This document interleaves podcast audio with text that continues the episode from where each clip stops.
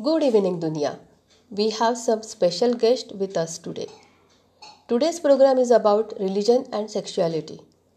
India is a land of several faiths, and Indians are known to the world as spiritual and religious.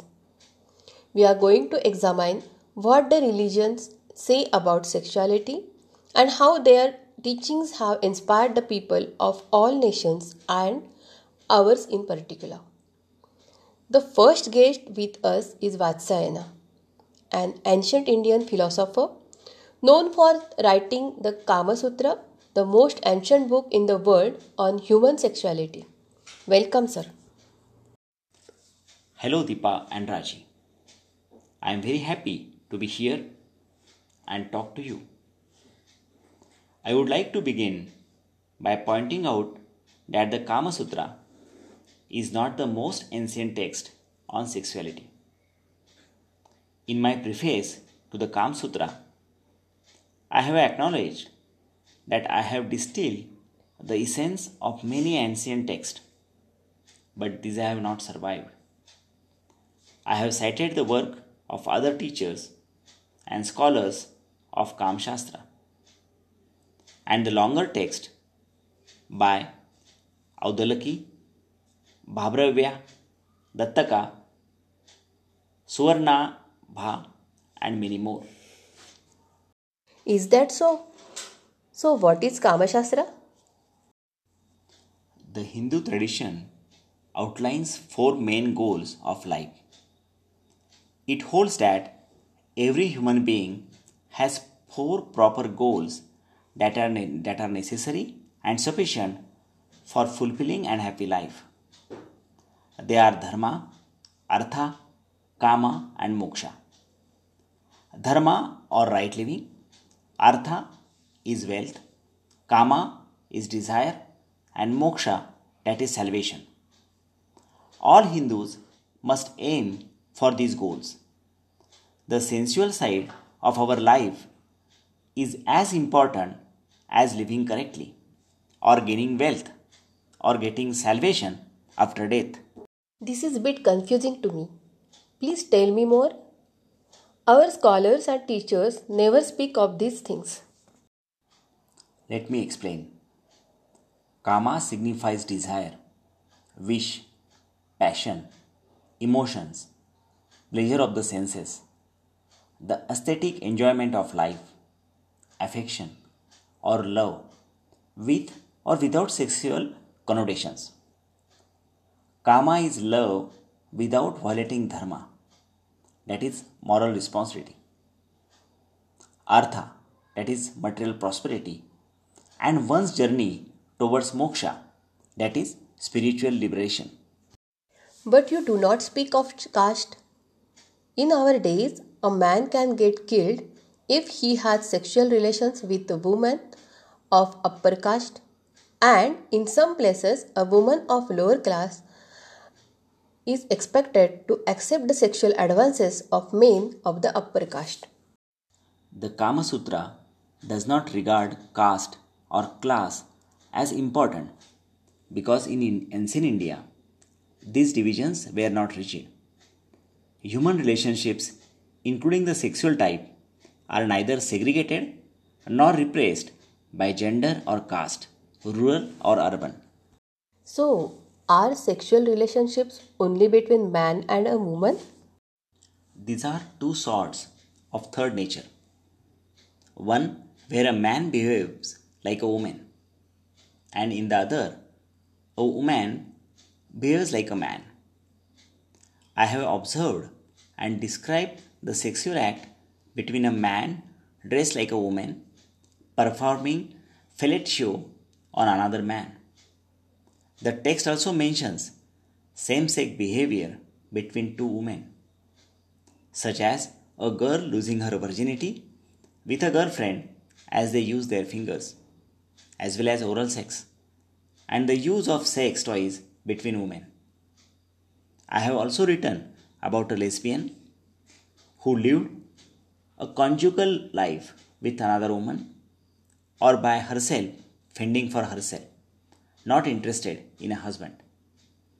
Additionally, I have made a few remarks on bisexual relationships. The Kama Sutra also mentions pretend play, sadoma socialism, and a group sex. Thank you, Vatsanji. You have opened our eyes to what our ancient teachers have said. Sadly, our leaders and teachers do not think it is important to study the sexual behavior of our people as objectively as you have done.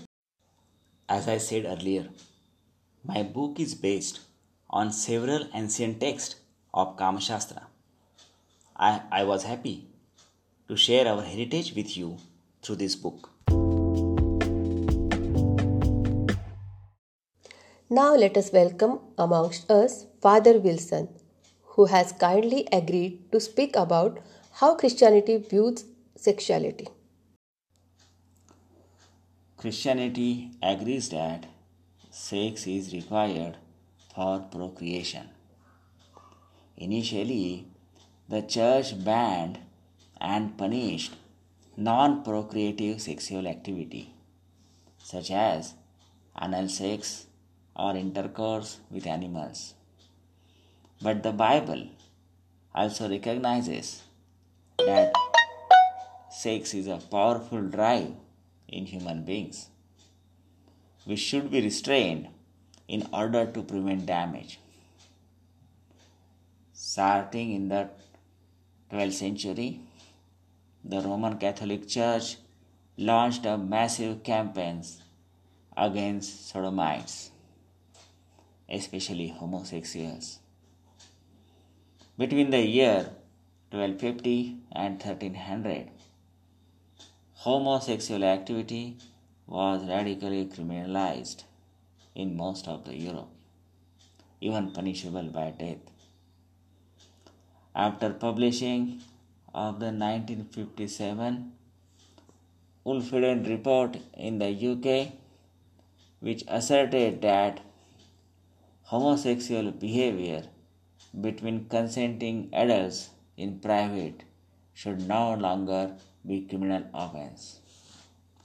Many Western governments, including many US states, repealed laws significantly against homosexual acts. Some boundaries of restraints have changed. Note that today some Christian denominations allow gay marriages and the ordination of gay clergy. It is great to know how the church, at least in some parts of the world, has evolved over, over the centuries. What does the Holy Bible say about gender? Some interpretation say that Jesus also defended eunuch in his teaching on marriage, clarifying it does not apply to everyone in the following lines. For there are eunuchs who have been so from birth, and there are eunuchs who have been made eunuchs by others, and there are eunuchs who have made themselves eunuchs for the sake of the kingdom of heaven. According to me, I agree with scholars who say that God declares to Samuel, The Lord does not see as mortals see. They look on the outward appearance, but the Lord looks on the heart. Thank you, guest. Let me know, now tell you what I read about sexuality in Islam from a senior follower of that religion. The Prophet Muhammad helped people see that spiritual life and sexual life are connected. Early Muslim scholars talk about sex in a very straightforward way as normal, positive part of life. Al Ghazali a Muslim scholar who lived more than 19 years, 900 years ago, called sexual pleasure a blessing from God. In Islam, Prohibitions against extramarital sex are strong and permissible marital sexual activities are familiar subjects. Marriage and concubine are permitted sexual relationship and they are described in Quran and Hadith as a great wells of love and closeness. Men and women should not have sex if they do not have a known clear relationship with each other. This limit helps ensure that children will, will be cared for and supported by both parents. Controversy surrounds the issue of contraception. It can be practiced when conception can be a risk to the death uh, to the health of mother. Whether or not availability of resources to provide is a reason for considering contraception is an illusion. Again, some progressive scholars of Islam argues that as the Quran does not mention other genders, it was against those genders. Sadly, the reality is that many uh, many Islamic uh, countries ban gay or lesbian relationships and look upon them as crime. Jainism Householders are encouraged to practice five cardinal principles includes celibacy. Same caste marriage is recommended so that the children born to the couple would also follow the same dharma, religion. Its purpose is to make sex licit within a family. The role of sex between husband and wife is strictly procreational.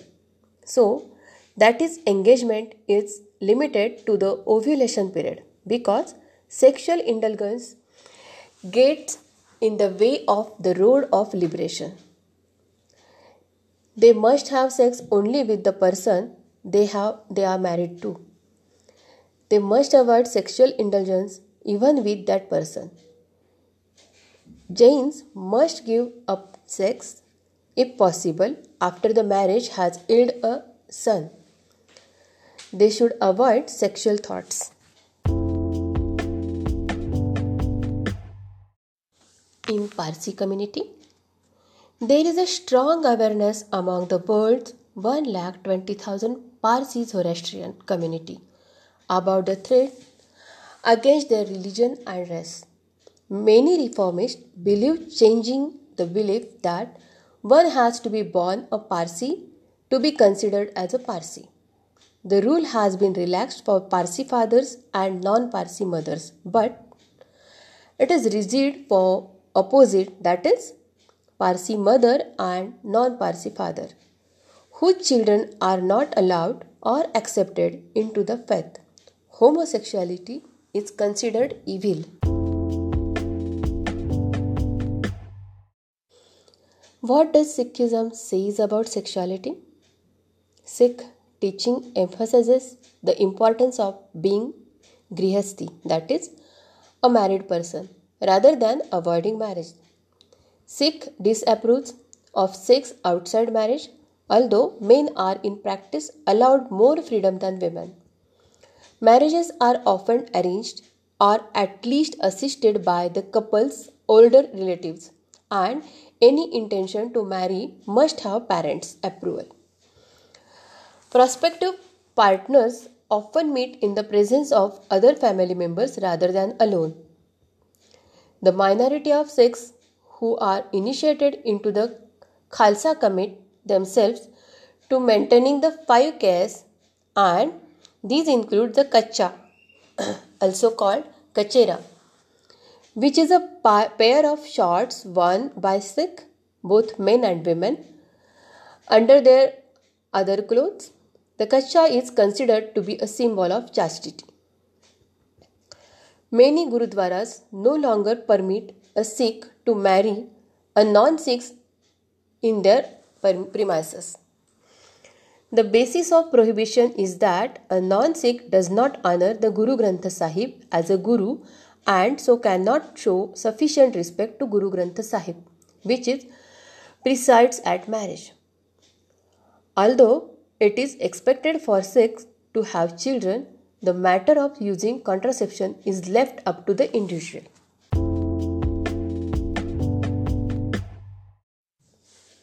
In India, there is very little understanding about homosexuality. They confuse gender and sexuality, assumes that transgender persons are gay.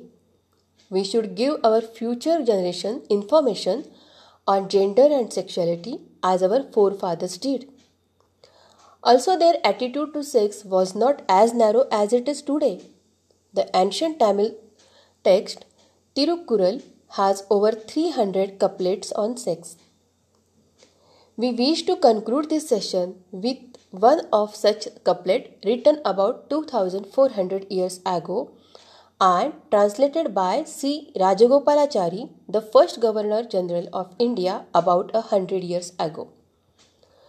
Of what use is that purity which is brought about by physical restrictions and isolation to which women are subjected?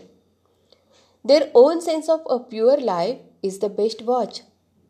Thirukkural, 3rd and 4th century BC. These verses are printed all over in public spaces and buses.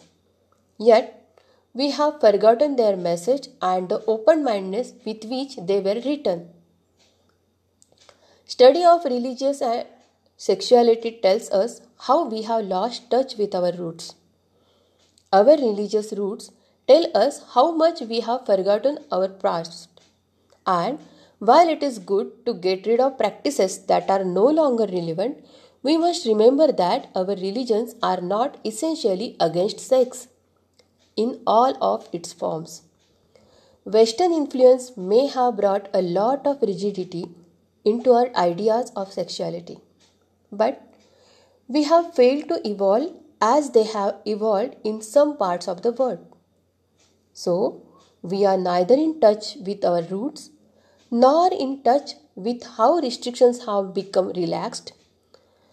Rather, we choose to stay ignorant.